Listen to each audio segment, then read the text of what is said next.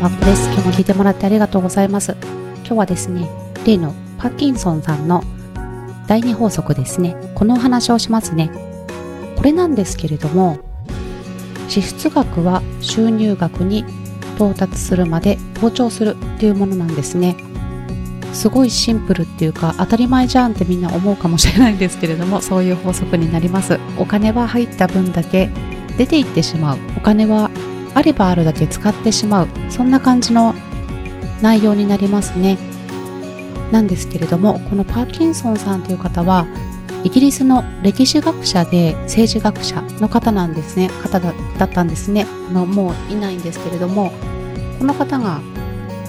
本の中書籍の中でこの法則を提唱しているんですね。このパーキンソンさんは当時のイギリスですね。そこで国のお金の使い方っていうものを分析していたんですね。それでこの法則を出したんですけれども税収がありますね。でこういっぱい税金が集まってもなぜか使われてしまうマックスまで使ってしまうということでどんどん年々こう負担税が増えていったというそういう現象を見ていてこの法則が生まれたそうなんですけれどもちょっとあの日本とは違ってこう予算設定とかがどどういう仕組みになってたのかはちょっとわからないんですけれども、税収があればあるだけどんどん支出は増えていったという現象なんですね。これなんですけれども、やっぱり普通の一般企業でもあることですよね。あ、今期は業績がとっても良くって売り上げがすごい上がったねってなると、あ、もっと業務拡大しようじゃないかということで、設備投資に走ったりですとか、ちょっと広告増やそうかなとか、ちょっと会社を広げようかなとか、もっとお客さんの集まる場所に店舗を増やそうではないか、などと言って、こう、よく業務拡大ではあることですよね。あることではあるんですけれども、そのようにしても成長し続けなくてはいけないっていうのも企業の宿命ではあると思うんですけれども、今の時代っていうのは、売り上げがあったとしても、ここのところで支出が増えてしまうっていうところをしっかり押さえておけば、予算設定をして、例えば財源はあるとしても、ちょっと人は少数精鋭ということで、困った時に不足する分だけフリーランス化しましょうとか、あとはなるべく在宅勤務にしましょうねとか、インターネットできるから土地のあの時代の安い田舎に行きましょうとか、いろいろなことができるんですね。ですとか、こう、設備の、こう、システムですね、新しいものを導入しようかなっていうところを逆に更新したりとか、管理する、維持するのにお金がかかってしまうものは、もう完全そこは外注化するとか、いろいろなことが選択できるようになってるんですね。でもこういうふうに考えるためにはもうその予算ありきっていうのがすごく大事だと思うんですね。個人に至ってもやっぱりそういったことはありますよね。お金があるとついつい使っちゃうっていう。ボーナスが思いのほかいっぱい入ったからちょっといいもの食べに行こうかとかそういったことはあると思うんですね。なんですけれども、まあその辺もなかなかこう、あ、自分は倹約してますんで大丈夫ですっていう人も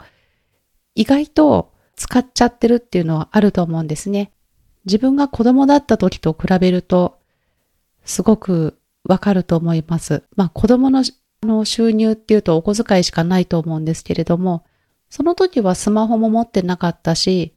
自転車も車もまあ免許を取れないんでないんですけど、歩いてどこにでも行くし、おやつもお小遣いの中で30円かとかそれなりで、な、なければないなりで楽しく暮らしてたと思うんですね。でも大人になると何かこう必要だからっていう理由で意外と本当に必要なものもあると思うんですけど、しっかり考えるとこれって必要なのみたいな、そういったものってあると思うんですね。で、こう、私たちもいろいろインプットがあると思うんですけど、その中で私の場合は予算を、毎月の予算設定をしてるんですね。結構こう、自己投資は大事だからとかそういう言葉って見かけると思うんですけれども、あれですね、身の程をわきまえてというか困ってしまうので予算設定をしています。で、今月はいくらまででいくら使ったから、ちょっとこれは高いからダメです。来月まで我慢しようとかそういうことをしてるんですね。で、意外と次の月になると、別のところで無料の情報とかを拾ったりとか、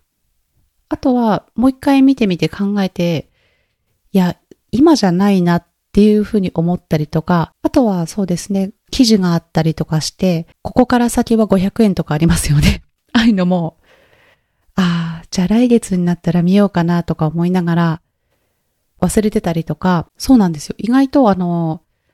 我慢できちゃう分っていうのもあるんですね。何でも我慢しろっていうのは良くないと思うんですけれども、無尽蔵に使うということは良くないと思うんですね。ですので、長く続けたいという方は、計画的に予算設定をすると、こう、これからいっぱい収入があったとしても、その分使ってしまうっていうことにはならないと思いますので、でも本当に必要なものは、絶対必要だっていうふうに、確信が持てるものは、あれですよね、情報とかも生ものだと思うので、今しかない、今しかこれはダメなんだっていうものにはもうすぐに乗っかった方がいいと思うんですね。ですので、しっかり見る、検討するっていうことも大事ですけれども、この予算設定っていうのをおすすめします。そうなんですよね。よくこう、自己投資っていう言葉とかを聞くんですけど、私からするともう支出は支出なので、投資だったんだって言えるのは、本当に結果が出た時に、これは自己投資でしたっていう風に言えると思うんですね。そうなんですよ。なあれですよね。大昔、バブルの時代とか、ああいう時代には、これから資産価値が上がるだろうとか価格が上がるだろうということで絵画とかの売買ってすごく盛んだったみたいですねでもうそれはその価値っていうのはわからないですよねまあその取引のタイミングだったり売り方とかそういうのもあったと思うんですけれども、まあ、そういうことがあるのでもうおそらく買った時とか手に入れた時っていうのにはは答えが分かってない方の方が多いと思うんですよね私もそうなんですけど なので結果が出た時に初めて投資だったんだって言えれるし投資って言いたいって思うので意味のあるものにしたいっていう思いでその辺はすごいケチな感覚になってせっかくお金を使うのだから大事にしていきたいなっていうふうに思ってます。まあ、そんな感じで今日は第二法則のお話でした。今日も聞いてもらってありがとうございました。ではまた、あっこでした。